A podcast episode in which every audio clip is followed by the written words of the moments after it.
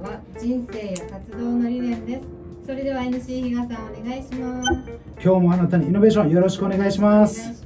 えー画面をね見られている方え？って多分なってると思うんですけど実は、えーこの放送がですね新年一発目のスペシャルウィークということでスペシャルゲストお越しいただいています、えー沖縄出身の元スピードで一世を風靡し現在は一児の母としてそして平成28年に選挙で当選され参議院議員として国民のために障害者に関わる施策の推進や沖縄の子どもの貧困問題の解消などに尽力されている今井絵理子議員にお越しいただいてます。よろしくお願いします。どうもー、はいたい、今井ですよ。ー。すごい。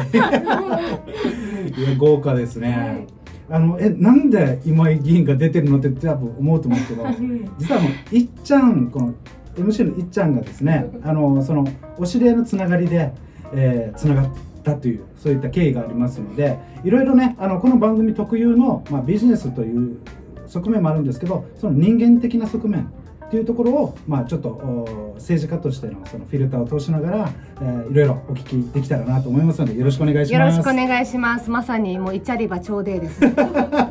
ね、あれですか？なんか名護ってよく来られるんですか、名護は私ね、あの親戚がいて、あ そうそうそうだからよくね、あの小さい時はね、あの母にあの連れて、はい名護に。で今もね、さっきあの新山そば食べました。えー、美味しかった。すげえ、お蕎麦はがい。ね、平らで。うんうんうん。で昆布と。平平麺ですよね。そう。あと、えっとね、油揚げかな、あうん。の厚揚げかな、はいはいはい。美味しかった、最高。新山そばラッキー。今度はね、あの宮里そば食べたい。ぜひぜひよろしくお願いします。はい。というところでですね、はい。あのいつも、のようにこのうアンケートをに基づいてですね、はい私の方でこの3つのポイントっていうのをう出させていただいてます。まず1つ目が母親になる。うん。2つ目が息子さん。うん。3つ目が政治家、まあ、その3つのポイントが挙げられました、えーそれをまとめたラベリングとしては国民に共感する母、まあ、そういったことになりました。その理由としてはですね、えー今井議員は難聴の一人の息子さんを支える母でありその息子さんをバックアップするための一つとして、まあ、コミュニケーションのバリアフリーを体現するため自ら手話に挑戦されるなど母親としての息子さんの一番の理解者として、まあ、人生を歩まれてきております。で現在では参議院議員になられて約5年。その母としての人生経験を遺憾なく発揮されて障害者の問題や沖縄県の子どもの貧困問題などの解決のために多くの国民の声に共感しながら日々活動されていますそんな今井議員はまさに国民に共感する母ということを感じこのようなラベリングをつけさせていただきましたありがとうございます。よろしいですか？ありがとうございます。いや、もう恐縮です。はい、あのまあ細かなね活動とかはぜひあのオフィシャルサイトとかをご覧いただいてあこういう活動実際やってるんだなとかですねえー見ていただければなと思います。で早速、えー今回のおメインテーマ人生活動の理念に移りたいんですけども、まあ、挙げていただいたのがですね動かなきゃ何も始まらない、まあ、そういったことだそうです。まあ、これに対してのまず最初の質問としてですねそもそもこの理念に至った経緯っていうのはどういったことなんですか？そうですね。あの、うん。私今38なんですけれども、まあ12歳からうん。スピードとしてデビューをさせてもらって、で今スピードとしては25周年を迎えて、いろいろこう自分の中で振り返る機会もね今回うん。コロナでステイホームで、うん。すごくこうジェットコースターのような人生だなと、うん。でも私なりに一番こう人生の中で大事にしてきたことって、うん。やっぱりこう立ち止まっていない、うん。立ち止まらずにいろんなことに挑戦をさせて、うん。えーいただいたなというか、まあ、そういったチャンスを与えてうん。でそれにこう飛び込んでいったなと。うん。で人生の中でいろんな壁がねあの誰しもがありますし、うん。あの困難を抱えることもあるんだけれどもやっぱりこう怖くても恐れずにうん。一歩踏み出す勇気と、うん一歩踏み出さなきゃわからないことってたくさんあるうんと思うんですね。なのであのこの動かなきゃ何も始まらないっていう言葉、ううんん、本当に自分の人生そのものですし、うん。あの皆さんにもぜひあの動いて、うん。うん。怖いかもしれないけど一歩踏み出そうよといううん。メッセージがありますね。これ今多分聞いてる方ですね、まあ、学生とかですね、うん。もちろんビジネスの方とかもそうだと思うんですけど、そのくしくもこのコロナ禍になって、うん。そのビジネスだったら大きな打撃を受けたりとか、えー例えば学生で言えばその未来に対する不透明感に対すうん。るその、えー不安うん。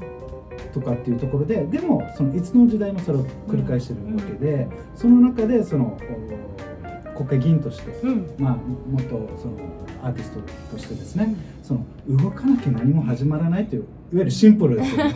シンプルだけどもしかしたら人間としては一番大事なそうね。信念かもしれない。なんかいろいろ考えちゃうじゃない、うん。ねえ例えば海外に行きたい、うん。でもうーんどこにまずねまあどうやって行ったらいいんだろうとかうん。例えばね、経済的な理由であるとか、あとその不安、うん。でもやっぱり心のままに、うん。うん、動いてほしいなと、うん。うんややってみなきゃ本当に始まらないというか、うん。これでもあれですよね。本当にもう自分もこの仏教の密教ってあるんですけど、うん。そういったところの中でもやっぱり言われてる、その思想とかあるんですけど、うんうん。やっぱ大事なところは、自分の本当に、えーワクワクすることとか、うんうん本当に自分らしくいられることに、その突き進む。うん。じゃないと自分の身をけ身だけじゃなくて心を削っていって、結局壊れていくっていう。そうね。なんかやっぱり人生って一度きりじゃないですか、